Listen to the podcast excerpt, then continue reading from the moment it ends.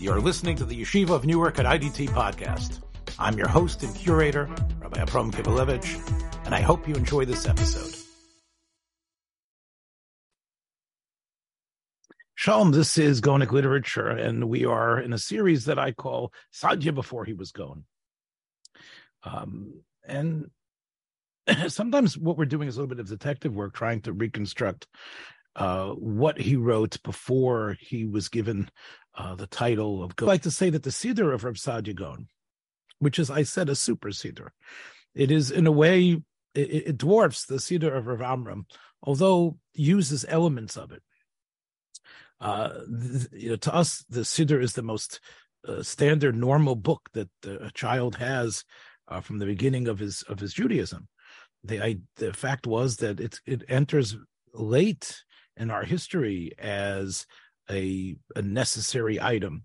Uh, clearly, it's important to be able to appeal to God and know what to say, uh, and to say at what time and what place. The but it, it took a while before the Seder or the Machzor Tfilos were uh, written in an organized fashion and sent to the various communities so they should know how to daven as we would say it in Yiddish. Amram was the first, but Sadia Siddur, uh, in in many ways, uh, stood way beyond. First of all, um, it had introductions, introductions with explanations. The explanations were in Arabic, interpretations, analysis, and also in terms of organization. Sadia starts with the tefillas of the Yochid, then the tefillas of the Tzibur, the tefillas of Chol, then the tefillas for special days, um, and he divides them in a in a logical fashion. Um, the tefillas for fast days, and then he starts with Yom Kippur, and then he has the others. Uh, he also includes uh, a number of piyutim for Shvuot, the Asharos, of course, that uh, in which he indicates all the mitzvahs of the Torah, and a whole sefer was made from that uh, section of Rav Sadia Siddur. Uh, Yerucham Fishel Perla put out a three-volume sefer called Sefer Mitzvahs to Rav Sadia Gaon, which of course is mostly Perla's own examinations, but it was based on the poetic descriptions that Sadia gives to various mitzvahs. That's all part of the Siddur uh, as well as Bakoshot that Sadia wrote. Now, he wrote those Bakoshot in Arabic. I have, uh, I, I, could show you some of them. And uh, they became so accepted uh, as part of the Seder HaTfilah that communities throughout Mitzrayim and other places would say his tefillot, his bakashot that he felt that he authored really, and perhaps a byproduct of his own understanding, his own history. And they became the standard prayers in Arabic for dozens and dozens of communities, to the point that the Rambam was asked if they should say a Kaddish after saying the Tfilos and the Bakoshos of Reb Sadia. So we see how entrenched this uh, Siddur had become. It's quoted often by the Rishonim, but it disappeared.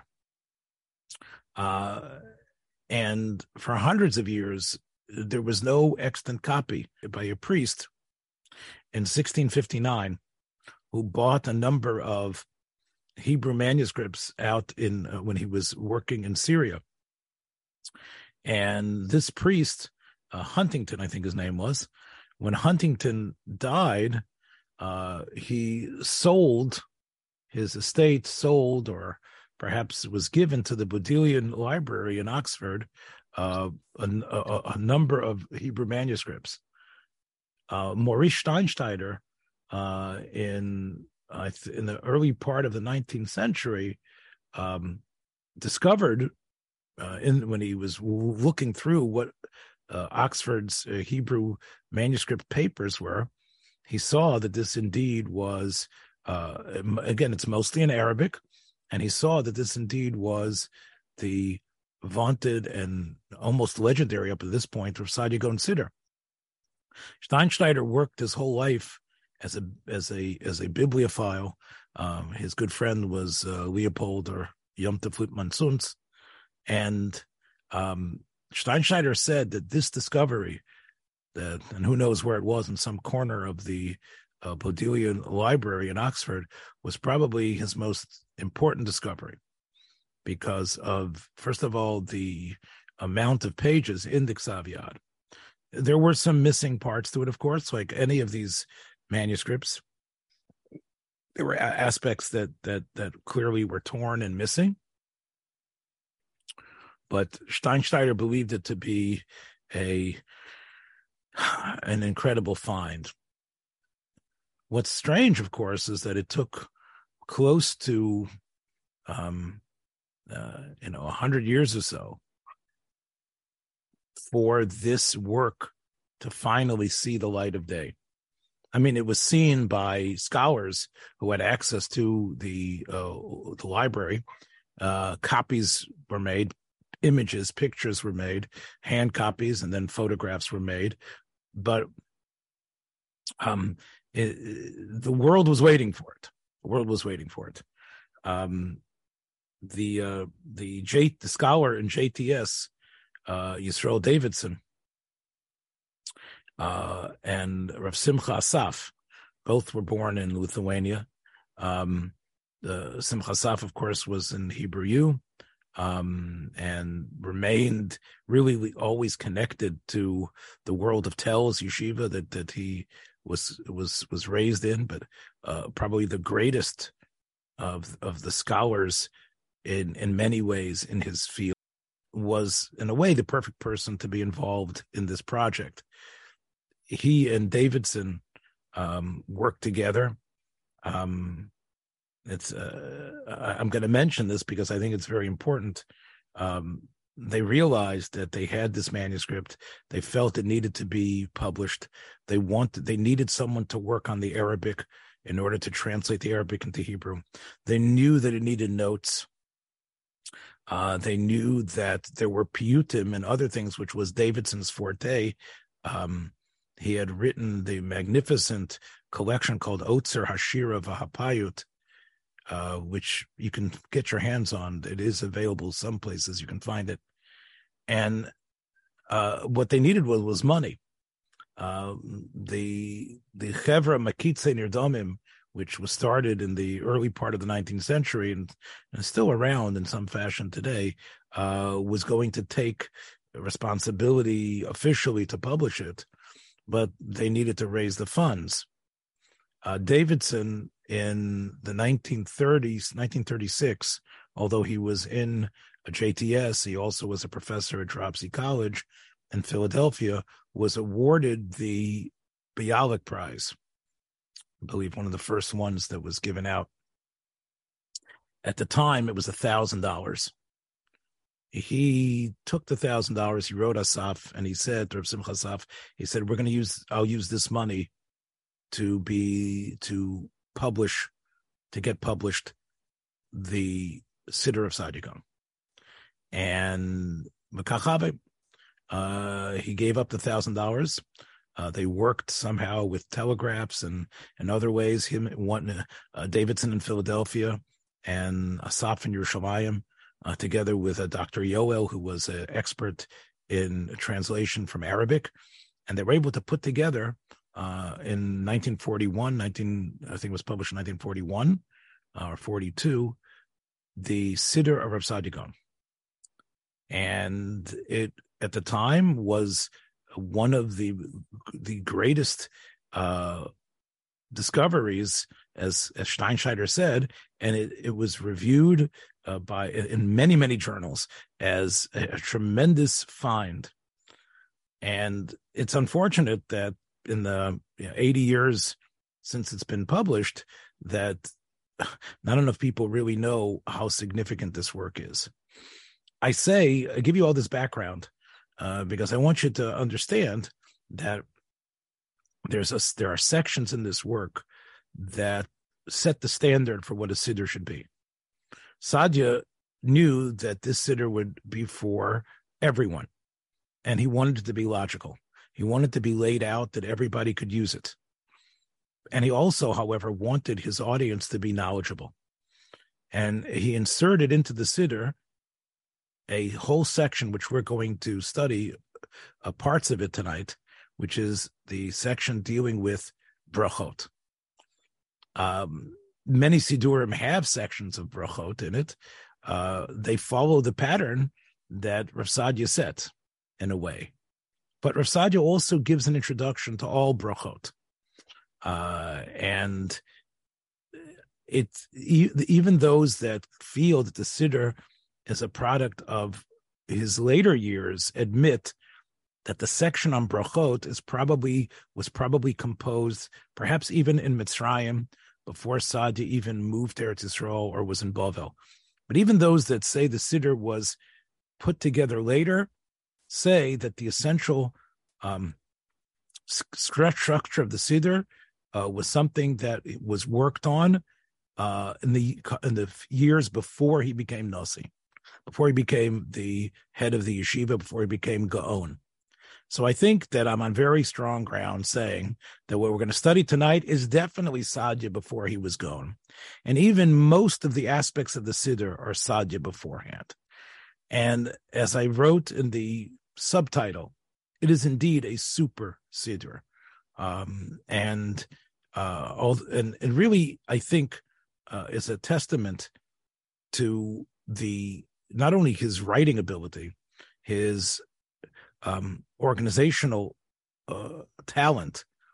But the fact that the Siddur was so loved, the fact that it was so accepted, meant that people understood that language is secondary to feeling and understanding because it's an Arabic work, essentially, although you're going to see the Nuschos HaTfila. Before we start, by the way, uh, if I haven't made it clear enough beforehand, Sadia, as Eben Ezra calls him, the Reish HaMedabrim B'chol Mokom, he calls him Zikne, uh, Zikne Loshen HaKodesh. Sadia loved our language, the language of Tanakh, the language what we sometimes call Hebrew. He was, although his masterpieces, including the Siddur, so much of it was in Arabic, he worked heroically to write the rules of dikduk of Hebrew. In fact, it, it's probably the first work on dikduk loshen ivri was written by Sadia, and uh, one of the first works that he wrote. Uh, I think most people think he wrote it in his early twenties.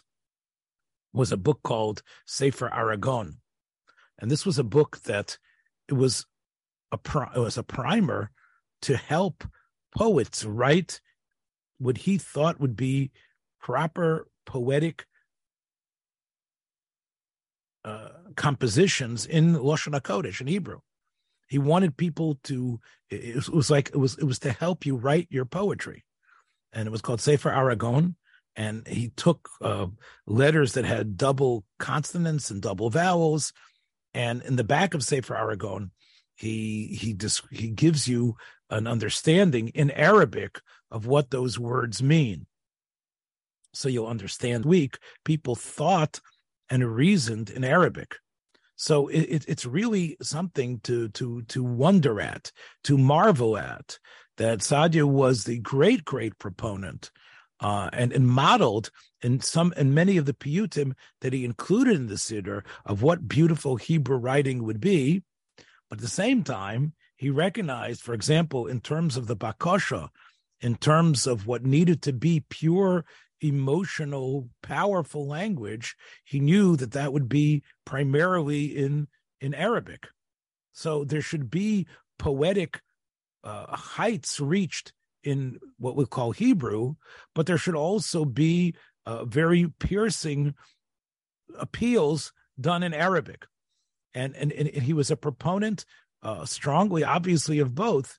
And in fact, as we as Eben Ezra calls him, the champion of, uh, uh in a way, of, of of the Hebrew poetry. So, all that being said, let us take a look at sadya on, as this is Tu B'Shvat, and Tu B'Shvat is a time to think about the birchos haperos that we make, the brachos that we make on the various types of produce. It might be a speak about brachot. Vinomar, let us say the following. Kol brachot chal chiyuvan b'gi asiba. Brachos are dependent on something occurring.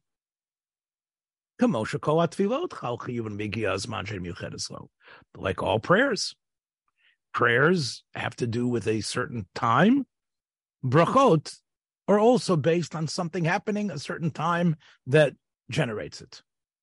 And he says, Kamosha tfilot mehen sugiot ketfilas yomcho. There are some tfilot that are sort of, in a way, not bland, but have a basic pattern, which is the tefillot of a weekday. Umehen miniot. There are some that are distinct, like tefillos Rosh Chodesh. And there are some that are more than just distinct. They are standouts. They have language that extols and elevates the uh, the what's happening that day that's ketfilas kol chag v'chag.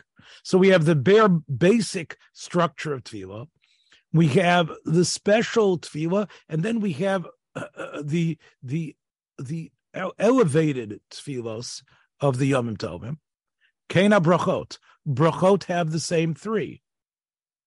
You have sugyot. You have brachos which have the basic structure, like shahakol, or you have ones that are distinct, like bari priya Om Yuchadot. And then you have the special ones, the ones that extol something marvelous. And that is like Bari Priyagefen, the distinction of having wine. So again, Sadya already uses this literary technique as a bridge from his, because up until this point in the Siddur, he's been going through Tfilah. So now he's giving you the bridge from Tfilah to Brachot. Okay, now that he's done that bridge, he's ready to divide intellectually what brachot should be, how they should be seen. Brachot mischalkot rishona l'shnei chalakim. Essentially, there's two sections of brachot. There's al mikrim sheyesh ben mitzvah, situations that a mitzvah is going to happen. Al mikrim shein ben mitzvah. Now, we're going to start in a way with um, where there's not necessarily a mitzvah. mitzvah. If it's not connected to doing a mitzvah, again, it's divided into two. What is that? Either they are kosher to the gufa adam, either they're connected to your body, the actual physical body itself, oh, they have to do with the sensations that the body is able to apprehend. There's the physical body, and there's the sensations of the body, the chushim of the body.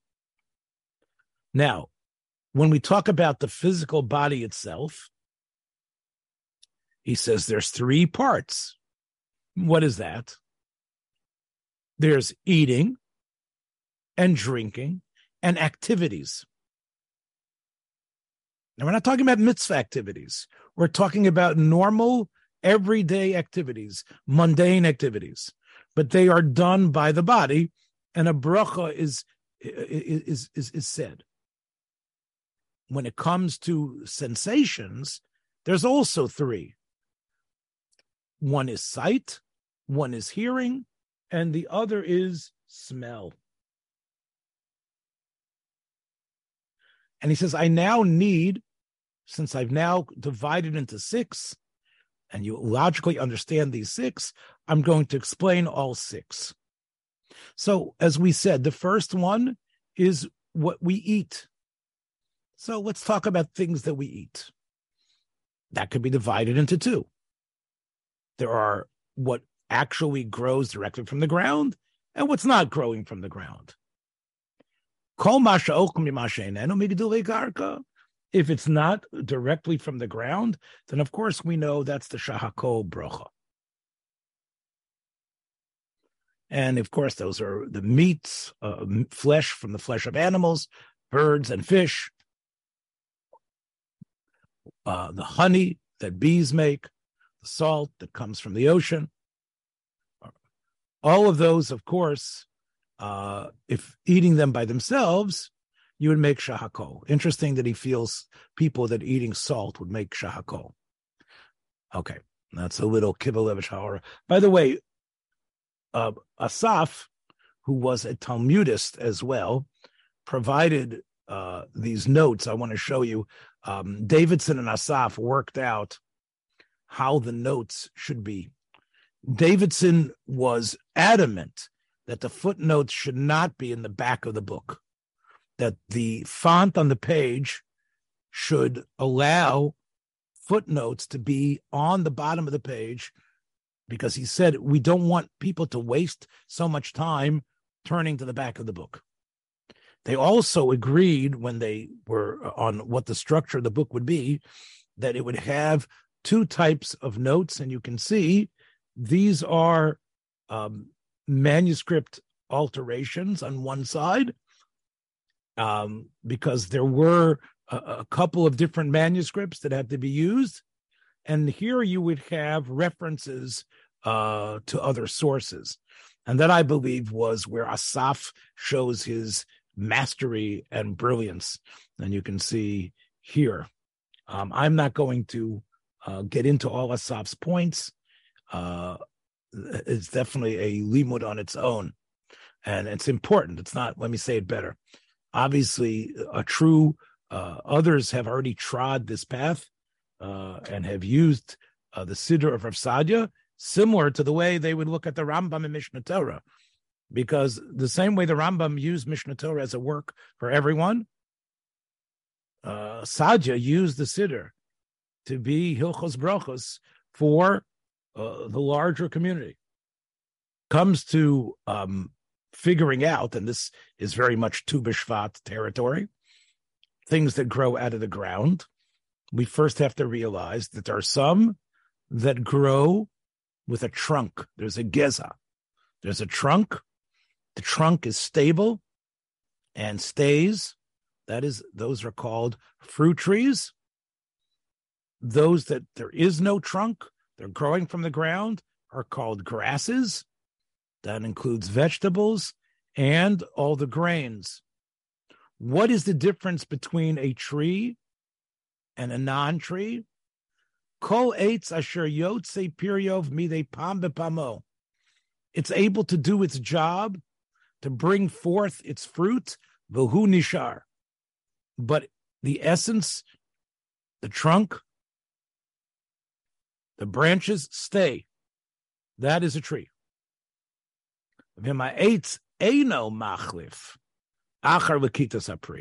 If once the fruit, the product is harvested, the tree in a way is not there, it withers, that's not a tree.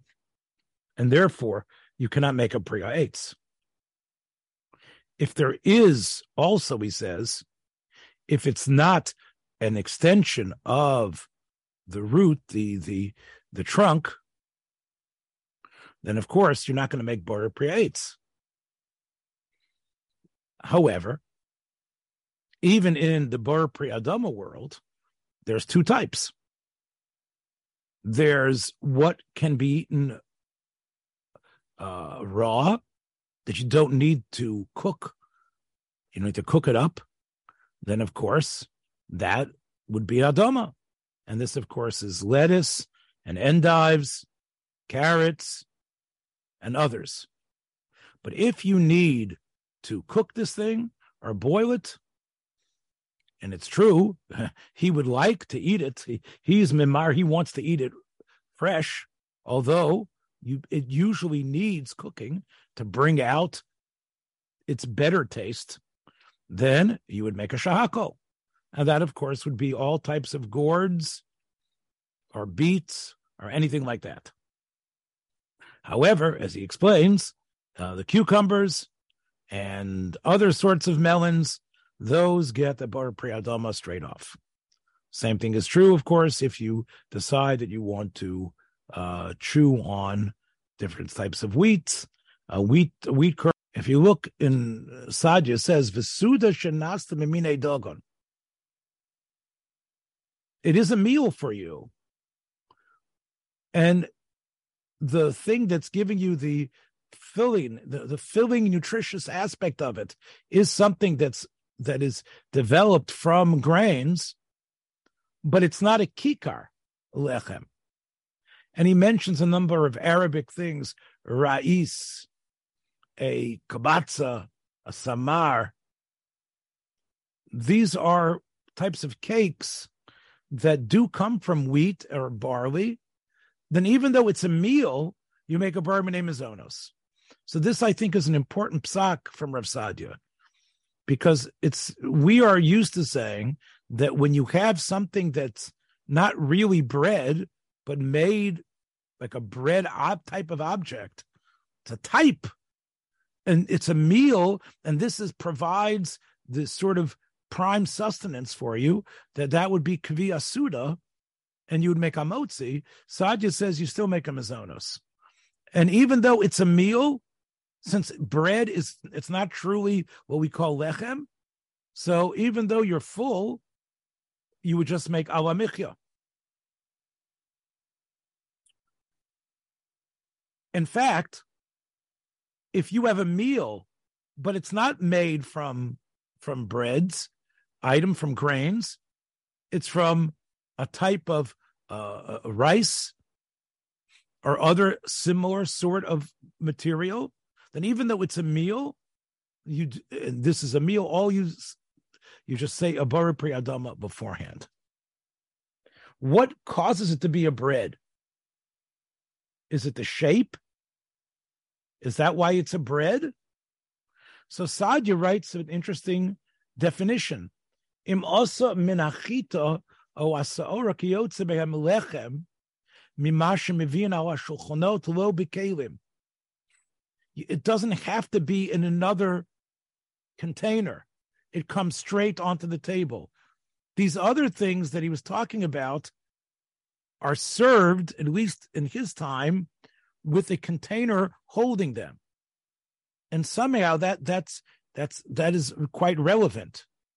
And somehow the container keeps them solid. But if it's something that comes onto the table without the container, it comes straight, and that's a bread and that gets hamotzi and the full benching. If you have a lechem, but you're having other things in the meal, so he says things which obviously are meant for the bread to be dipped in, to be smeared on, on the bread, to to eat together. Of course, there's no bracha. But there are things called samar kabitz, which don't really go with the bread, but are similar enough to bread that the benching takes care of it.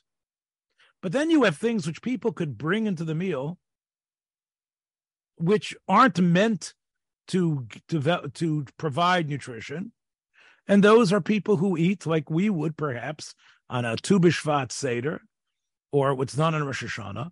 That would be tamarim Vanovim v'te'enim b'shara peros. According to Sadya, benching doesn't work for them.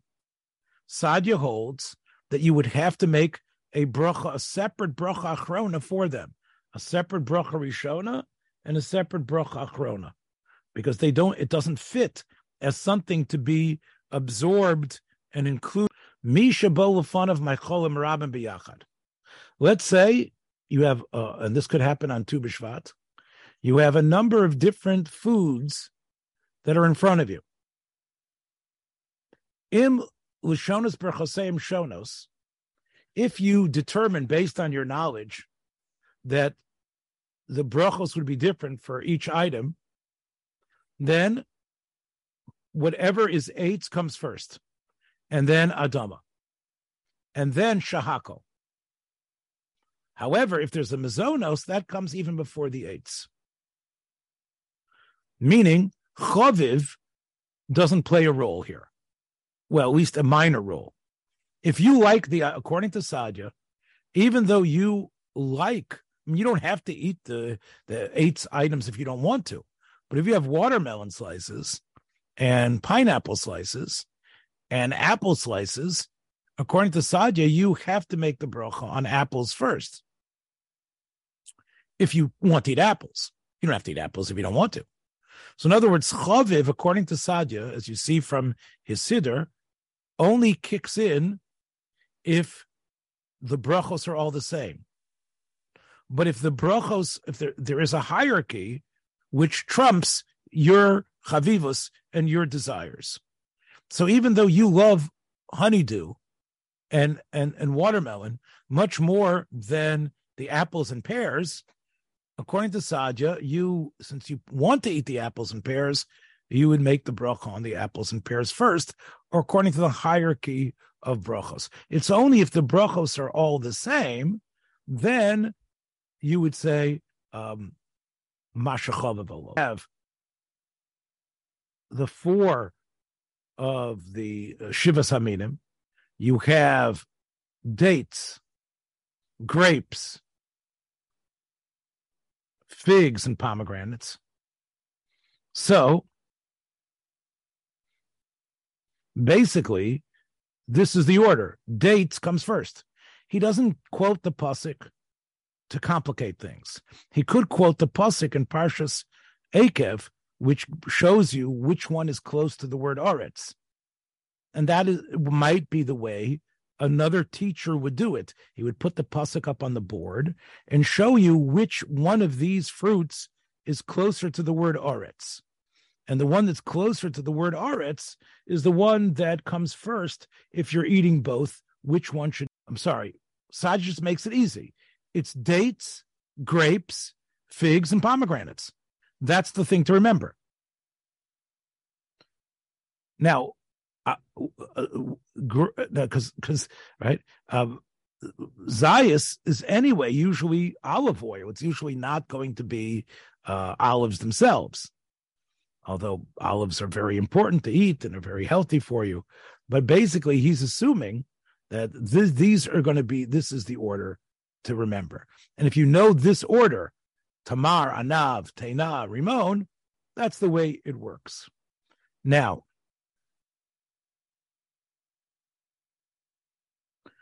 I would like to point out to you the third section of Sadya actions that we do with our body, which aren't a mitzvah.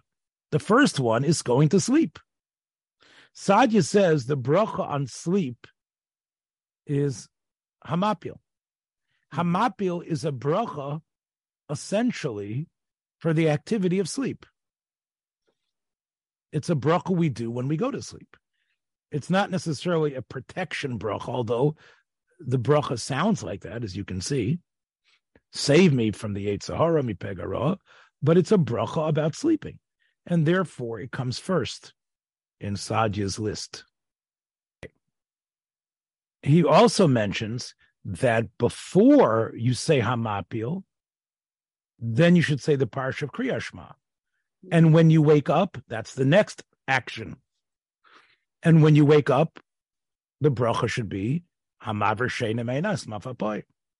And how your day starts out. Yiratzon Lovanecha, Shetekavenu Mitzvah, Valtargavenu Edvar Avera. The Yitzhar Tov. This is what you should do as soon as you wake up. When you go into the bathroom, that's bracha number three. And as you can see, he kabdu michubadim kedoshim mishar elyon. This is something which has fallen out of uh, our our custom to actually speak to the angels, so to speak, and tell them that uh, that we we need in a way to engage in activity which is very animalistic in a way. Um, Sadya feels that should be said. Afterwards, we have Asher Yotzar.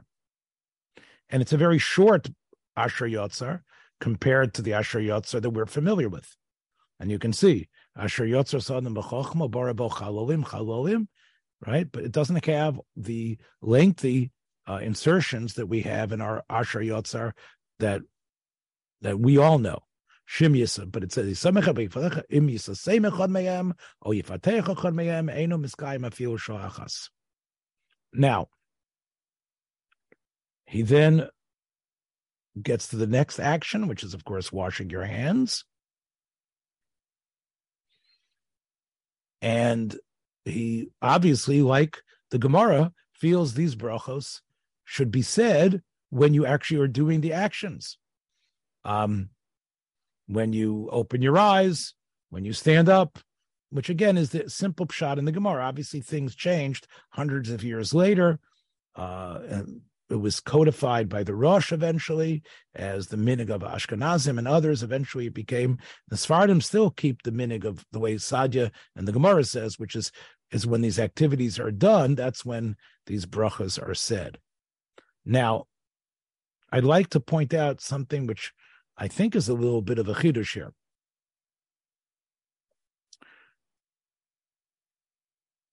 After you've done all your clothing, then you make the bracha. Baruch atah. You can see in Sadia's language, he wrote it in at least in the manuscript that that Asaf and Davidson and Yoel worked on. You can see it's Beis Aleph Baruch atah Hashem Aleph Elokeinu Melech Ha'olam, not Shalo Asani Goy, Shalo Samtani Goy. Not Shalo Asani Isha, Shalo Samtani Isha. And also Shalo Samtani Ovid.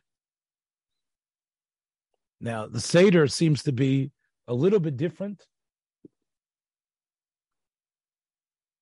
than what we're familiar with because we say Isha last and Sadia has Eved last, which is interesting because you would assume that there's a hierarchy, that you would have Goy, in a way, the lowest, then you have an Eved, and then an Isha, which is at least higher than Eved. It's interesting that Sadik has Eved, Goy, Isha, and Eved. I don't have a good explanation. I think it's remarkable that the word is not God made me, but God placed me.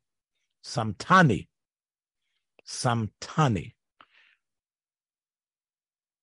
Perhaps asa has to do with how you were formed and created, and that's not what you're making the bracha about. It's your place, samtani, shalo samtani goy, shalo samtani isha. I don't know if this takes the sting out of this bracha or not. We know that the, these brachos for many uh, uh, the women of Klal Yisrael have have been very difficult to swallow, and they see it as as a, a misogynistic sort of statement. Is it possible that Sadia's tradition of Samtani was a little less stinging than Osani? in terms of God's asiya, there is no way to say women are less than men.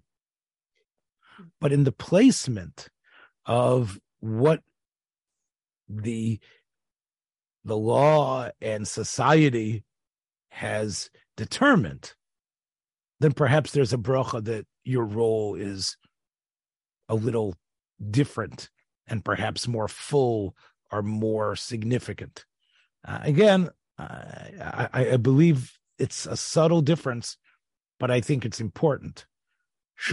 Malevich, I, yes, I, I remember Rabbi Ephraim Zecher Tzadik Livracha.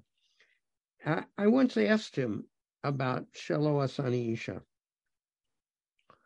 And I, I don't, I'm not trying to say that I remember his words exactly, but it was something like this. And I did, you've just made the connection for me. He said that most men, listen to this, if they were placed in the position of a woman, they wouldn't be able to make it. Mm. Because of what it takes. Like it's harder to be, like, uh, it, it just takes more for a woman to carry on in life. She has the the difficulties of childbirth. She has many uh, challenges to go in. It's not saying that m- men are better. Maybe even I, I, don't know if it's exactly the opposite, but it, it was saying that women are faced with difficulties that men would not be able to handle. I, I, I, I think there's an element of apologia in whatever Freud said, but I like the connection to Rav Sadia. Yes, I mean, I think it, he, I think he, he may have actually used the word. If you were, pl- I'm trying to say, all God's creatures are equal in the Asiya, but there is at this point a difference in Samtani in how he's placed the responsibilities. I think that's really the point that I'm yeah. trying to make. And I think that that if if someone wants to be hurt by what do you mean I, I I should I should bemoan how I'm made. God makes everything. God's will is everywhere, but the samtani is is important, and, and and therefore it's not it's it's not a a repudiation of what they are in essence. Dealing with various mundane activities, waking up, getting dressed, going to the bathroom, washing yourself, tra- travel. All of these are surrounded by brachos. Now he says, let's talk about the brachos that have to do with your sensations. Not what you put into your body, but what you sense. And he says, I want to say that the first one is things that you see. Now, there's things that you can see on the earth, things that you actually are close up to to seeing, and there's things that you observe and see in the heavens. He starts with the heavens. When you uh, you see you see lightning accompanied by thunder, when you see shooting stars, comets, those, of course, there's the brachos that you make are shekocho mole olam vosaberachis. And the rainbow, of course, is also something that you see in Shamayim. That's something that you see on the horizon. Another chiddush I saw here was seeing the sun betkufas Tammuz. Now, it sounds that this is not Birchas Hachama that happens every 20 something years that he's referring to. Now, he might. It seems like it's every year you would make the bracha on the sun. That during Tkufas Tammuz, um, seeing the sun in its strongest power Sadia feels you should make the bracha osiberatius. You see the sun every day, but there's something about the magnificence of that summer sun that you make the bracha osiberatius. Um, Sadia's opinion seems to be clearly that you can start making the birchas halavana from the fourth night only until the 14th. And that, of course, what we call Kiddush Lavana or Birchas Lavana.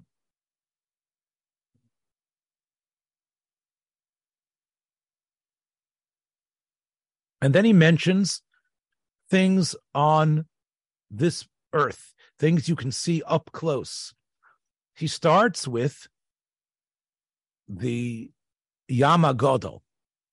Now, I would assume when Sadia writes Yamagodo, he refers to the Mediterranean. Mm-hmm. I don't, he's not referring to the Atlantic or Pacific Oceans. He's referring to the Mediterranean, which Sadia did see. And that is the bracha. Sadia says you should make a yamagodo. The rivers are osiberatius. Again, he mentions the rivers he was familiar with, which of course are the Nile, the Tigris, and the Euphrates. Um, he doesn't mention the mighty Mississippi, Bob. Um, doesn't mention about that, but Lachora, the Mississippi, would also get osiberatius. Um, the the places of miracle, places of miracle. So there's three ways you look at miracles. One is a miracle for everyone. Shasa ba Yeshua v'kol ha'uma. Kriyas Yamsuf, the Yarden, Yericho. That's sha'asa neis lavosenu. Let's say it's a limited miracle, but it happened to tzaddikim. For example, even though it was only one person, but he's more than just one person, or th- right? Like Daniel, the Guvarayos, the Kivshana Eish, Hananya Mishael Vazaria. We all make that bracha. Neis tzaddikim. Even the Nitziv Melach of, of the wife of Lot, the bracha is Zocher Atzadikim, meaning Lot was basically, in other words, if you can see, because we can't see stone anymore, but we can maybe see the pillar of the escapee who turned back. So we can see that God remembered the tzaddikim like Lot and based on Avram, and that also is in a way worthy of a bracha. Not the same as what happened to Hananya, Mishael, Azariah, Shasa Nes with tzaddikim because it wasn't a nace that saved them. God really destroyed Sodom and Amorah. So you can't say nace tzaddikim, but zocher tzaddikim you could say. Um, what about if it's just a place that one person was saved, you or your father or grandfather? So that would be the lowest bracha, shasali nes or lavos of lavosai nes b'mokam One last thing, and of course, this is all based on, on, on Chazal, but I will just do the last paragraph here. If you see the kings of Israel, cholak michvoda lireyav, malchi umasa olam, nosan michvoda leboser bedam. It's important, I think, to note, although Sadi doesn't make a point of it, that there's a difference between cholak and nosan.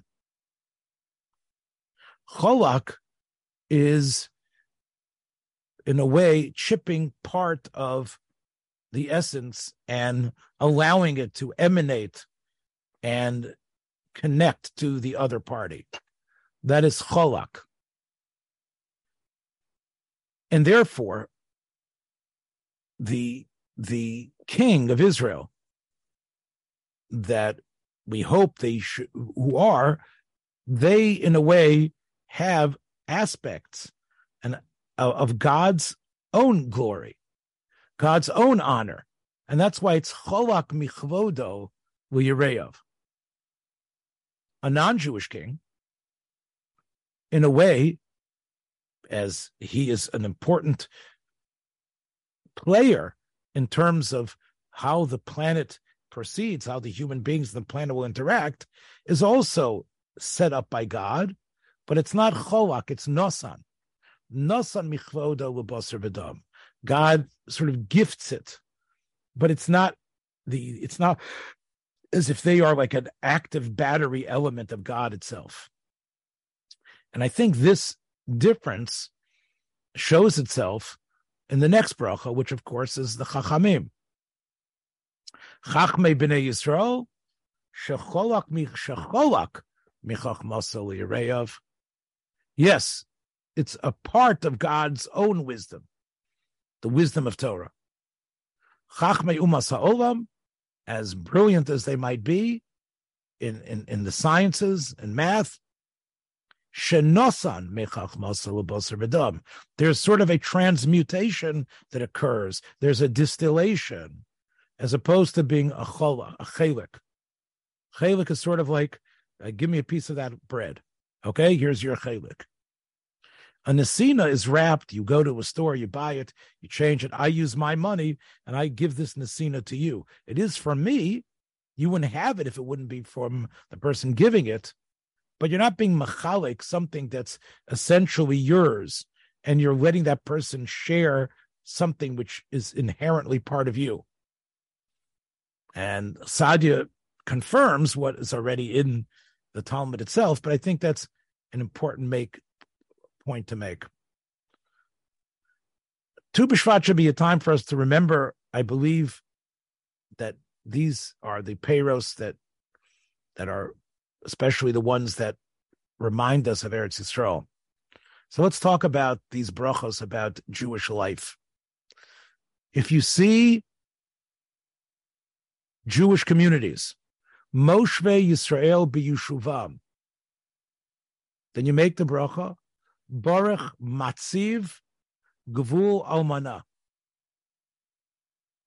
Now, the reason why you say Gvul Almana is because till the Mashiach comes, in a way, we are all bereft.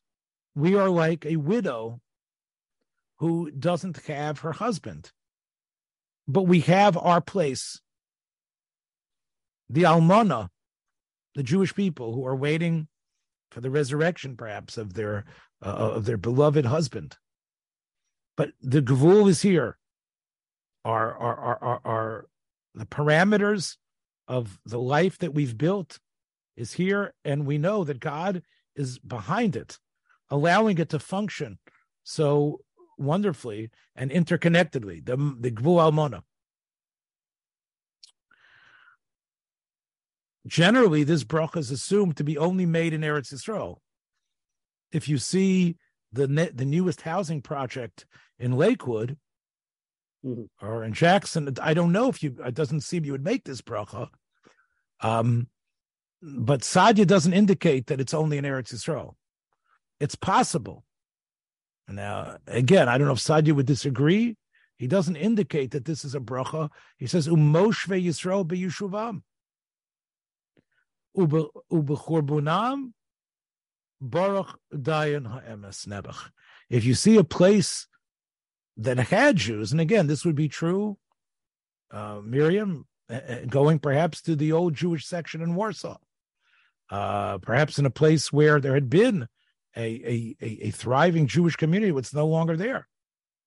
Or would you only say Baruch Dayan Ha'emes if it would be a place in Eretz Yisrael? Um, Sadia does not does not indicate. I mentioned last week uh, that I was moved by the death of my my cousin, um, and I mentioned how I was going to be dedicating shiurim for Yehuda Avram ben Rav Yeshua. So I'll end with Sadia's stipulations for the bracha of at a cemetery. Uh, often, my cousin, I, I, visited my cousin when uh, on the date of my mother's passing. His mother, who was a very close friend of my mother, his mother, my cousin Shifra, um, was nifteret on Chafhei of, and my mother died on Chavav of. So often I would be there when it would be the yahrzeit of our of our mothers. Um, in the last years of Alan's life, he wasn't able to travel. It was very difficult for him to even get in a car, much less to be able to arrive at the cemetery. And as you know, the cemetery that uh, in Memphis, the one I'm referring to, is a very hot one. Memphis in August is always very hot and the cemetery, especially uh, where the graves were, uh, was in an area where um, one would swelter. And I have to say, and I, I know my mother and father understand that I would only go or very early in the morning or towards the evening. I, I wanted to spend time there and to stay there in the sweltering uh, sun uh, without the, without having any shade at all uh, was was almost unbearable. So, I often stood by um, my mother's grave, my father's grave, and by my cousin Shifra's grave on behalf of Alan because it was basically the day of her yahrzeit, the day after, and I would daven for for for for the family. So um, I know now that Alan has been restored and reconnected to his mom. Um, but I can tell you that when I would enter uh, the cemetery, after not being there, this would be the bracha that you make, as Sadia writes it in the Siddur. Baruch Hashem Elokeinu melech olam, asher yotzar eschem bedin. He created us with din, with limitation, and for us to live according to his judgments. And he allowed us to survive. He formed us. He gave us life and allowed us to recover often. But it was based on din. And as every human life that we know since the start of this planet ends in death, hemis eschem bedin. Viodea mispar kulchem. And a number might seem insignificant, but there is a number, and each number is crucial to God's plan. It isn't just God is removed from the world. Yodea mispar kulchem. Mm-hmm.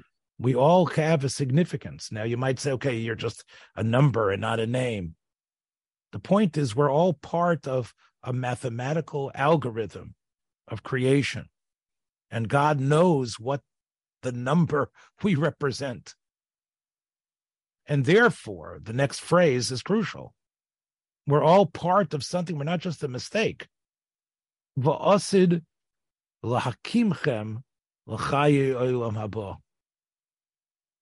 We say, in a way, when we get to this cemetery, we speak in recognition of what what what appears in front of us, those those silent graves, and we speak to them.